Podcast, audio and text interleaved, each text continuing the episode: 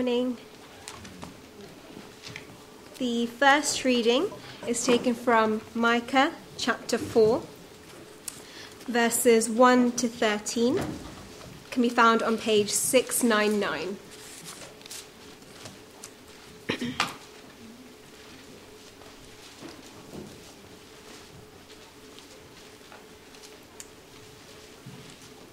Micah chapter 4, starting at verse 1.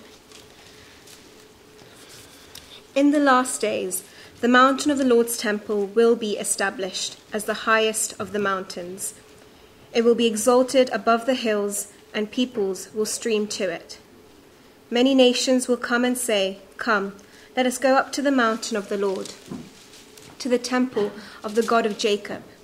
He will teach us his ways, so we may walk in his paths. The law will go out from Zion, the word of the Lord from Jerusalem. He will judge between many peoples and will settle disputes for strong nations far and wide. They will beat their swords into plowshares and their spears into pruning hooks. Nations will not take up sword against nation, nor will they train for war any more. Everyone will sit under their own vine and under their own fig tree, and no one will make them afraid for the Lord Almighty has spoken. All the nations may walk in the name of their gods, but we will walk in the name of the Lord our God forever and ever. In that day, declares the Lord, I will gather the lame, I will assemble the exiles and those I have brought to grief. I will make the lame my remnant, those driven away a strong nation. The Lord will rule over them in Mount Zion from that day and forever. As for you, watchtower of the flock, stronghold of daughter Zion, the former dominion will be restored to you, kingship will come to daughter Jerusalem. Why do you now cry aloud? Have you no king? Has your ruler perished, that pain seizes you like that of a woman in labor? Writhe in agony, daughter Zion, like a woman in labor, for now you must leave the city to camp in the open field. You will go to Babylon there you will be rescued. There the Lord will redeem you out of the hand of your enemies. But now many nations are gathered against you. They say, Let her be defiled, let our eyes gloat over Zion. But they do not know the thoughts of the Lord. They do not understand his plan, that he has gathered them like sheaves to the threshing floor. Rise and thresh, daughter Zion, for I will give you horns of iron. I will give you hooves of bronze and you will break to pieces many nations. You will devote their ill gotten gains to the Lord, their wealth to the Lord of all the earth. The second reading is taken from Revelation chapter 21, verses 22 to 27. That can be found on page 940.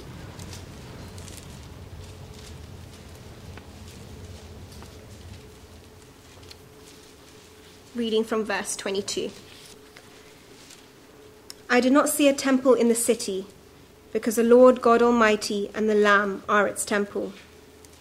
The city does not need the sun or the moon to shine on it, for the glory of God gives it light, and the Lamb is its lamp. The nations will walk by its light, and the kings of the earth will bring their splendor into it. On no day will its gates ever be shut, for there will be no night there. The glory and honor of the nations will be brought into it. Nothing impure will ever enter it, nor will anyone who does what is shameful or deceitful, but only those whose names are written in the Lamb's book of life. This is the word of the Lord.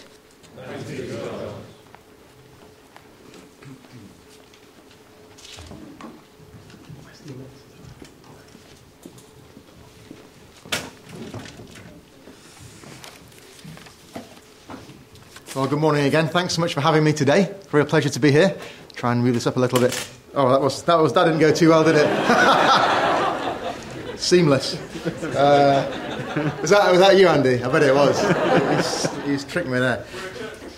yeah, that would have been a better joke. Yeah, good. Uh, very good. Um, please have your Bibles open to uh, Micah chapter four, particularly. We are going to look across the whole book today, actually, uh, in Micah.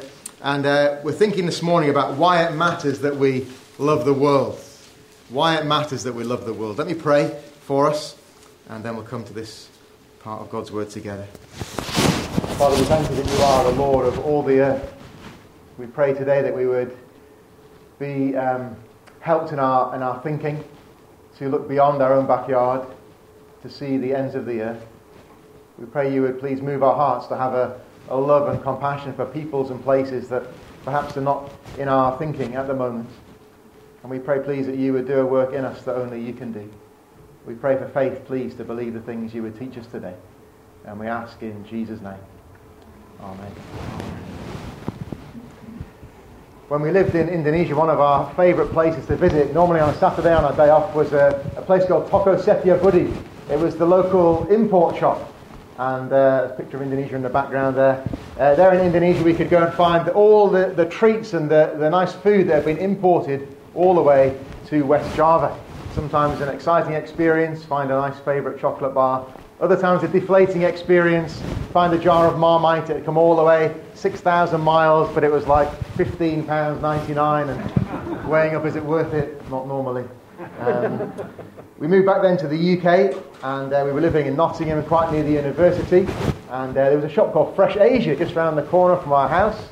And there were all the international students from Malaysia and Thailand and, and China were getting their local treat. We, we love and we long for what's familiar, don't we? Uh, we crave things that make us feel close to home, whether that's culturally or geographically. And I guess in, in many ways that's just normal behavior, isn't it? We, we like things that are familiar. But perhaps it also reveals something which is a bit more unsettling. It's um, not just that we, we like the familiar things, it's that we're only concerned about familiar things. Whether it's a particular kind of people or a certain kind of place. I guess we see those attitudes at their worst, don't we, when we look at the uh, top 10 news items for the day on the BBC website, and we see that as a nation, perhaps we're more bothered about the latest contestants on reality TV than we are about the kids torn from their homes in a place like Afghanistan. You know, the book of Micah really challenges that way of thinking, doesn't it? In chapter 1, verse 1, take a look, we see a prophecy written uh, about the fate of a particular people, God's people, the Israelites, in two particular places there, Samaria and Jerusalem, the two capitals. But notice verse 2 who is called to listen in and to look in to what God is saying to the Israelites. Verse 2 Hear you peoples, all of you. Listen, earth and all who live in it, that the sovereign Lord may bear witness against you, the Lord from his holy temple. Here is a prophecy with global reach and with global implications.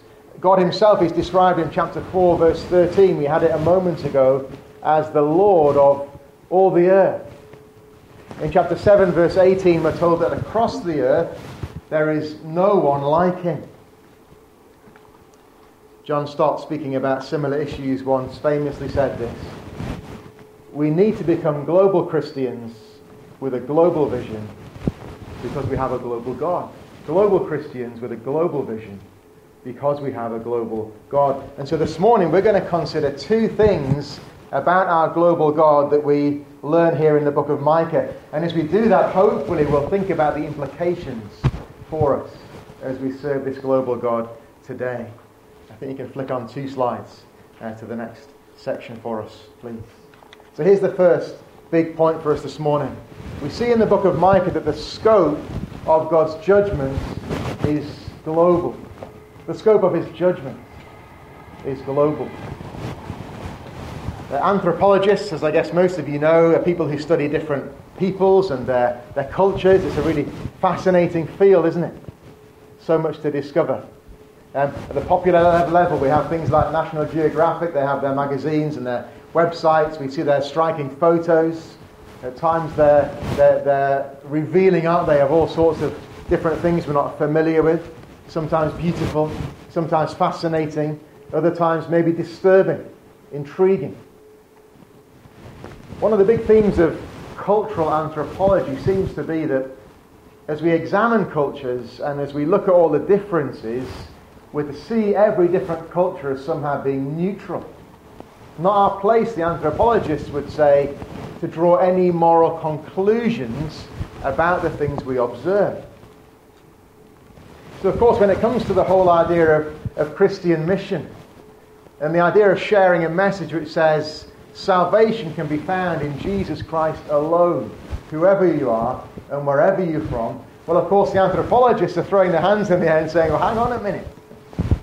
Who do you think you are to take your message to those people? Just leave those people in peace, will you? Just leave them in peace. Well, the book of Micah tells us very clearly those people often are not at peace. Without the Lord Jesus, they're not at peace with each other, and without the Lord Jesus, they're not at peace with God. in the book of Micah, we see a job description for the prophet, and it's a pretty unusual one. We find it in chapter 3 and verse 8. Micah there is to declare to people their sin and their transgression. He's to speak of the consequences of living as if God wasn't there. You see, for all their good intentions, the anthropologists have got it wrong, haven't they? The Lord of all the earth shows us there is no neutral culture and there are no people beyond his judgment. Of course, ourselves very much included.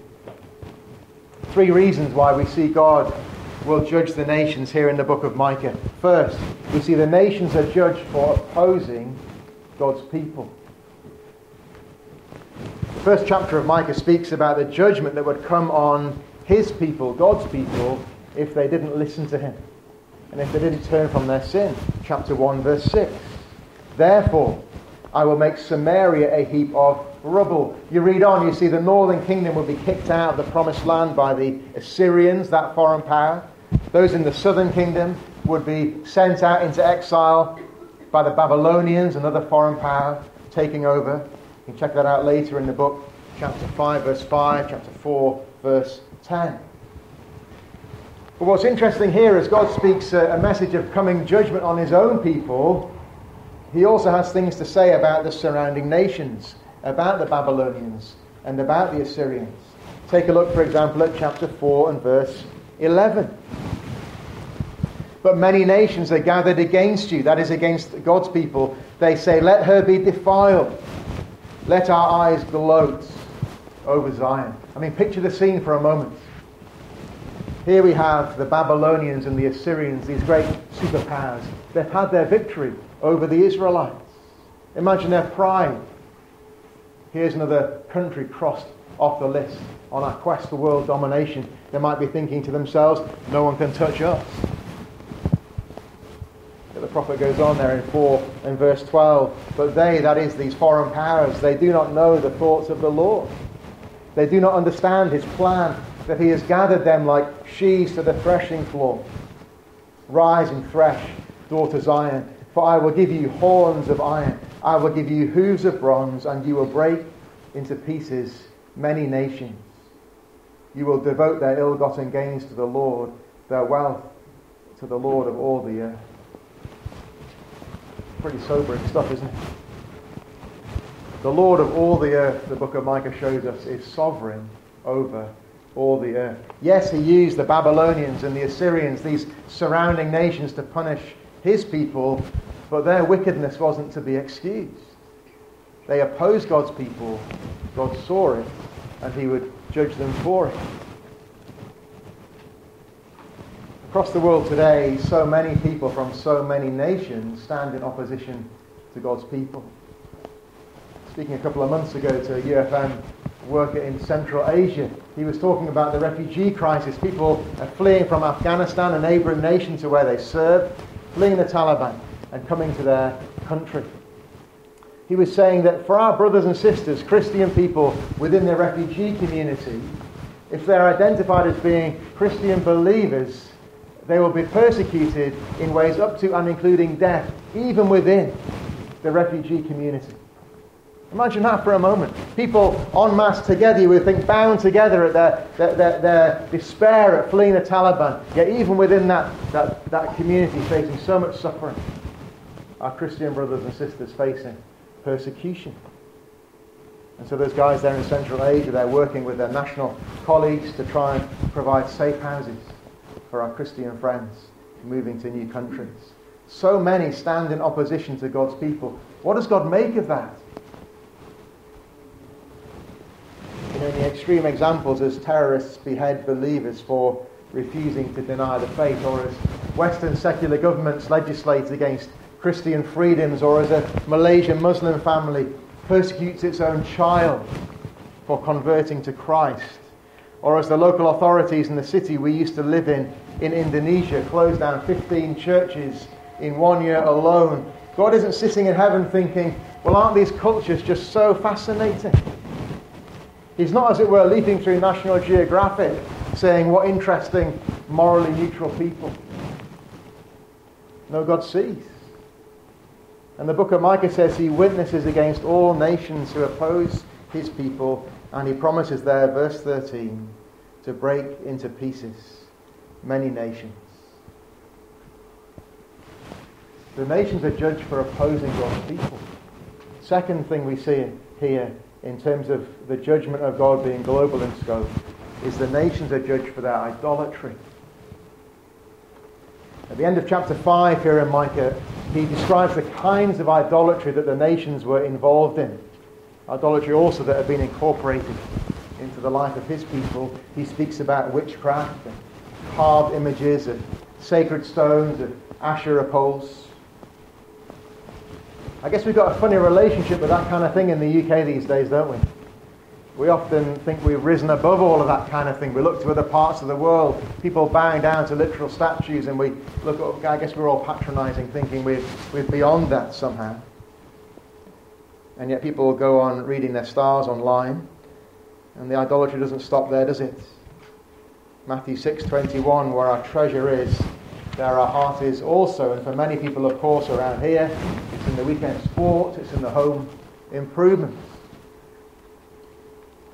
When God sees the nations worshipping other gods, whether that's here in the UK or many, many miles away somewhere across an ocean, when he sees people following after idols, what does he think? What does he make of it?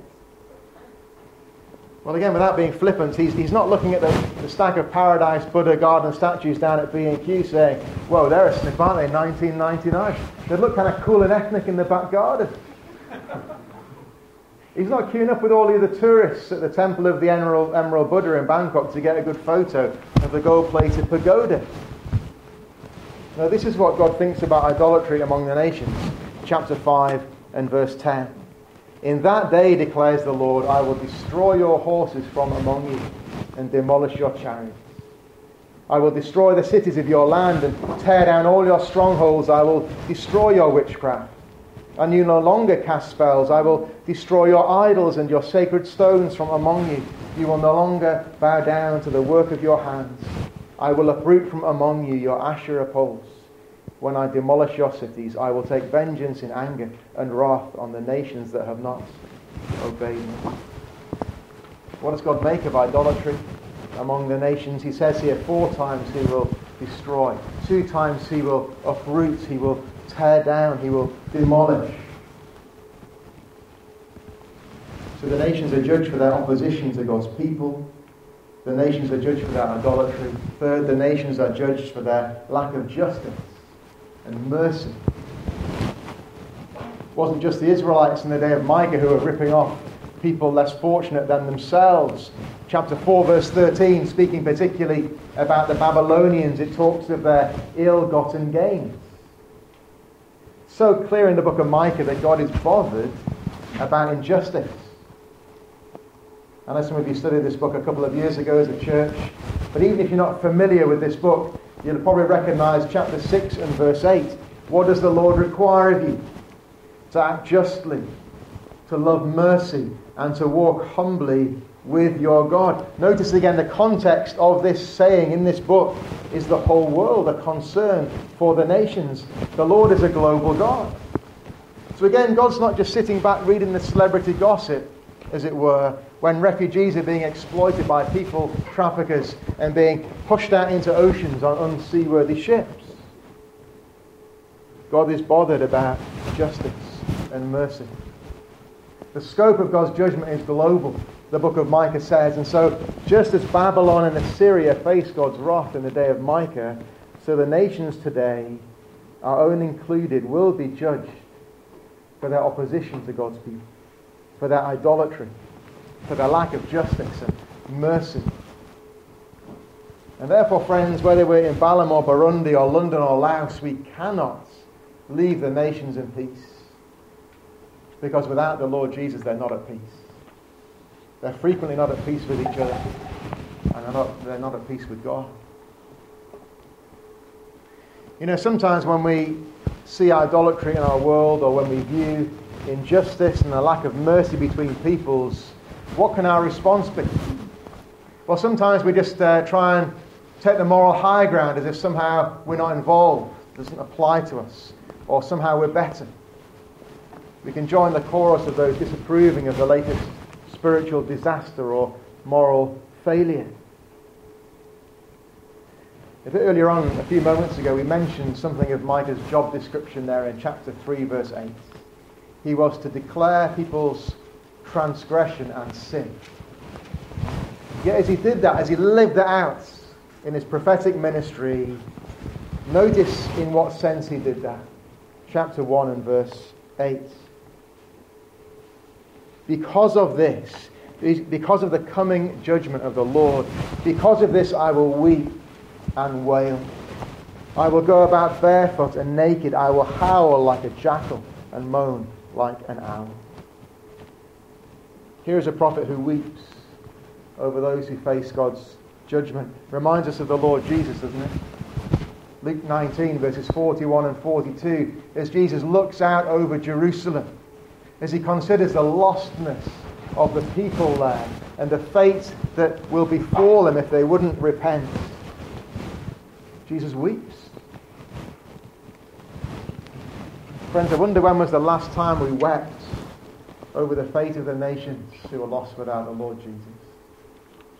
When was the last time you wept for Balam or us for Marlborough or the places that perhaps we've never even heard of around the world? Pastor called Stuart Olyott asks this challenging question to us as believers. He says, How do we react when we hear of the latest moral or spiritual disasters in our country or our world? Do we head to the judge's bench or do we head to the mourner's bench? I guess if you're anything like me, you'll often flip between the two. In our time in Indonesia, we'd often drive or walk past mosques. Indonesia has the most Muslims of any country in the world, nearly 200 million Muslim people. And so, of course, there are mosques on every street corner and pretty much on every street in between. We would walk by or drive by, and outside those mosques at certain times of day would be the sandals and the shoes of all the people who'd gone in to pray. Hundreds of them. Sometimes thousands of them. Sometimes images like that would, would strike us really hard people longing, longing for salvation, yet living without the Lord Jesus. And at those times, I'd find myself on the mourner's bench. Yet at other times, in the face of the injustices we saw or the rawness of the poverty, my overriding emotion wasn't compassion for the lost, it was perhaps a frustration with the culture or anger about the injustice. And so there I was in those moments on the judge's bench Friends, the book of Micah shows us we've got to be those who mourn when we see the scope of God's judgment is global. Because in the face of that judgment, what do the nations have to hope in if they're just relying on themselves? So would God move our hearts? Would he help us like Jesus to look at the lost as sheep without a shepherd and to have compassion on them? Matthew 9, 36. Would he give us eyes, maybe afresh, to see the lostness of people who are living without the Lord Jesus? And then would he help us to get off the mourner's bench so we can warn people that God's judgment is coming? But yet there really is hope in the Lord Jesus Christ. Because just as it is a reality that the scope of God's judgment is global in nature, so also the scope of God's salvation is global. Praise God. Let's Think about this thing in the time we have left. the scope of God's salvation being global. It's always really impressive, isn't it, when you see a, an area of a town that once was really run down and then suddenly it's transformed and it looks really lovely. Our old house in Indonesia was near a, an open rubbish dump. Every few days, a guy would come around with a barrow. He'd pick up the rubbish outside everyone's house and he'd, he'd lob it into this growing mound at the side of the road. It was a bit of a mess. It smelt bad, looked bad. There were rats in there, cats, flies, who knows what else was in there. Suddenly, one day, it was all fenced off. And over the next few days, this, this awful, stenching rubbish dump was turned into this small but beautiful little urban garden. A great transformation. You know, at the end of Micah 3, we have a desperate, desperate scene. Have a look at chapter 3 and verse 12. Jerusalem has been ploughed like a field. It is a heap of rubble. The weeds are taking over. God's judgment has come, just as He promised it would. But then you come into chapter 4 and you see the scene doesn't just change, it is totally transformed. We move from the period of, of the exile and God's judgments and into the last days. Chapter 4, verse 1. Probably speaking here about eternity in the new heavens and the new earth. And this transformation is not normal in any sense, it is totally miraculous. Take a look. Chapter 4, verse 1. In the last days, the mountain of the Lord's temple will be established as the highest of the mountains. It will be exalted above the hills. Do you see the contrast? End of chapter 3. Zion plowed like a field, yet now in chapter 4, it's established. Back in chapter 3, Jerusalem, a heap of rubble. Now in chapter 4, it's the highest of the mountains. We read on here in chapter 4 and we see who is there. We see who it is, is who is no longer separated from God because of their sin, but now who has been welcomed in to God's family. End of chapter, sorry, chapter 4, end of verse 1. The mountain of the Lord's temple will be established as the highest of the mountains. It will be exalted above the hills, and peoples will stream to it. Many nations will come and say, Come, let us go up to the mountain of the Lord. Do we see what's happening here? The peoples stream, the nations, they come. The very people who had opposed God's people, the idolaters, those lacking in justice and mercy, the nations who deserve God's judgment. Some of those people are now here streaming to God. Why do they come? We read on into chapter 4, verse 2. He will teach us his ways so that we may walk in his paths. These people from the nations, they come to be taught by God himself, which is absolutely incredible. All the way through the book of Micah, God calls his people to listen to him. Perhaps you could say there are three sections in the book of Micah. Each begins with the same call to listen to God. It's there in chapter 1, verse 2, chapter 3, verse 1, chapter 6, verse 1. Will you listen to me? Will you listen to me? Will you listen to me? And the people just couldn't care less. It's like they have their hands over their ears. They go on ignoring him. But now this transformation has occurred, and the nations are streaming to God to be taught by him. What's the result? Chapter 4, verse 3 He will judge between many peoples and will settle disputes for strong nations far and wide. They will beat their swords into plowshares and their spears into pruning hooks. Nation will not take up sword against nation, nor will they train for war anymore. Everyone will sit under their own vine and under their own fig tree, and no one will make them afraid. For the Lord Almighty has spoken. We see what's happening here is that nations come to worship the Lord. They're now acting justly. They're loving mercy. They're walking humbly with their God. And as their relationship with God is restored, so their relationship with each other becomes what it ought to be. Disputes are settled. Wars cease. People live in peace. It's a beautiful picture, isn't it? It's a picture which reminds us of, of the New Jerusalem described for us in Revelation 21. We had in our second reading there. In describing the New Jerusalem, in the new heavens and the new earth, this is what we read. I did not see a temple in the city, because the Lord God Almighty and the Lamb are its temple. The city does not need the sun or the moon to shine on it, for the glory of God gives it light, and the Lamb is its lamp. The nations will walk by its light, and the kings of the earth will bring their splendor into it. Notice as the nations stream here to the heavenly Jerusalem, they're not streaming, are they, to a new building or a physical temple. No, they're streaming to Jesus Christ Himself, the Saviour of the world. What will it be like to be there on that day? Revelation 7 puts it like this After this I looked, and there before me was a great multitude that no one could count, from every nation, tribe, people, and language, standing before the throne and before the Lamb. They were wearing white robes and were holding palm branches in their hands. And they cried out in a loud voice, Salvation belongs to our God He sits on the throne and to the Lamb. What a picture. And what a future. This is where it's all heading, friends, isn't it? For those who belong to the Lord Jesus, an uncountable multitude from every nation, tribe, people, and language saved by Jesus, praising Jesus. Friend, do you long to be there? Maybe for some of you here this morning, you're still not sure if you're going to be there. Jesus welcomes anyone, wherever you're from, whatever you've done, if you'll simply turn from your sin and put your trust in Him. This is the future that can be yours also. Here is a beautiful reality that is still to come. And so, as we wait for that incredible day, what does God require of us today? Well, you know, God still calls us to listen to Him, as He did in the day of Micah.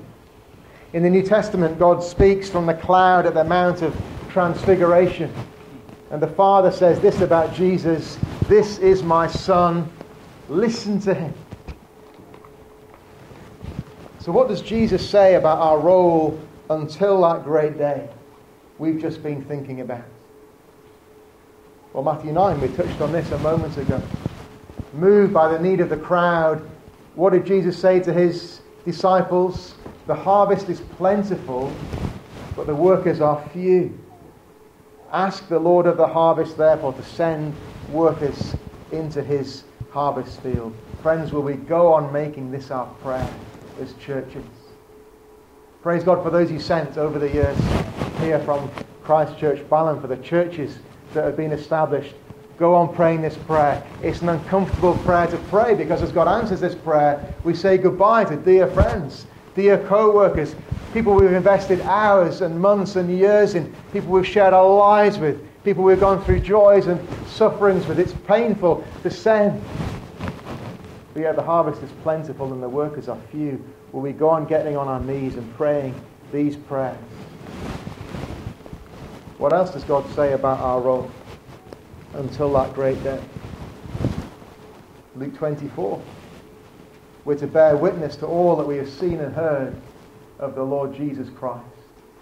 We're to make disciples among the nations. Here our task today as God's people, not scattered in judgment like those in exile, yet scattered on mission to go to the ends of the earth with the saving news of the Lord Jesus Christ. Longing that others would have the experience we have, a transformation of life that only Jesus can bring about. Something which brings us from death to life, from judgment to salvation. Here is a mission we're sent on that is about all peoples and all nations, and never just about what's in our own backyard. What was it that John Stott said? He said, We need to become global Christians with a global vision because we have a global God.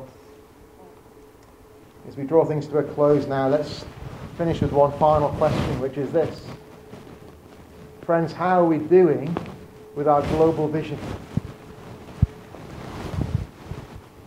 We've got to acknowledge, haven't we, that the demographics of the UK continue to develop and change. And we find there are wonderful, wonderful cross cultural mission opportunities for the gospel right here on our doorstep. Particularly in London, as we look at the UK context. I know a couple of weeks ago you had a friend from London City Mission talking about these kinds of opportunities. Amen. Praise God. Let's take these. Between 2000 and 2020, a net 5 million people came to the UK. We've got people in UFM working in a project called 100 Fold. They use uh, their IT skills to facilitate mission opportunities. They mapped out in a graphic, I can show you afterwards if you'd like to see it. They mapped out on a graphic immigration into Europe. Where are people coming from? Well, the whole world, but including places like North Africa, the Middle East, Central Asia. Places where it's so hard to access the gospel. We praise God for cross cultural opportunities for the gospel close to home. Let's go on taking them as you are. But, friends, it is a fallacy to say the world has come to us if by that we mean the cross cultural missionary task can somehow conveniently be sorted out just in our own backyard. Because of population growth around the world, there are now 1.5 billion more people not in the UK than there were 20 years ago. Do we hear that? Five million net have come in. But in, in, in relative terms to the rest of the world, there are 1.5 billion more people not in the UK than there were 20 years ago. So, how will they hear? Let's be mindful of them. Let's be educated about them. Let's understand the situation for the gospel a long way away as well as close to home. And you know, despite the wonderful, thrilling growth of the church in many parts of the majority world, we're talking Asia, Africa, Latin America, the reality remains that 86% of the world's Muslims, Hindus, and Buddhists have no Christian friend. And so, how can they hear? Many live in places where there is no church yet. Those places still exist. And despite the weakness we feel here in the UK church, where nationally Maybe as few as 4% of the population believe in Christ, as Ross shared earlier on, perhaps even less here in your area. We look across the English Channel to the great nations of Europe, and we see whole regions in places like Portugal without an evangelical church. You know, friends, if we're honest, we know more about holidays in Portugal than we do about the gospel situation in Portugal. And that has to change, doesn't it, friends? It has to change. The need for churches here in the UK and around the world to recover our global vision, vision is vital and it's pressing. Uh, the need for churches to send, it's still there. The need for some to go, it's still there. And friends, what a message we have to share as we go on in this mission. Let me close simply by reading the, the last few verses of the book of Micah. And as you listen to these verses, chapter 7, verses 18 to 20, let's have in mind that the harvest is still plentiful and the workers are still few. And let's be crying out from our hearts that He would send out workers for the harvest fields. That as churches would be full of compassion, ready to send, willing to go, taking this unique, wonderful, life changing message of salvation even to the very ends of the earth chapter 7, verse 18. Who is a God like you, who pardons sin and forgives the transgression of the remnants of his inheritance? You do not stay angry forever, but delight to show mercy. You will again have compassion on us. You will tread our sins underfoot and hurl all our iniquities into the depths of the sea. You will be faithful to Jacob and show love to Abraham as you pledged on oath to our ancestors in days long ago. Amen.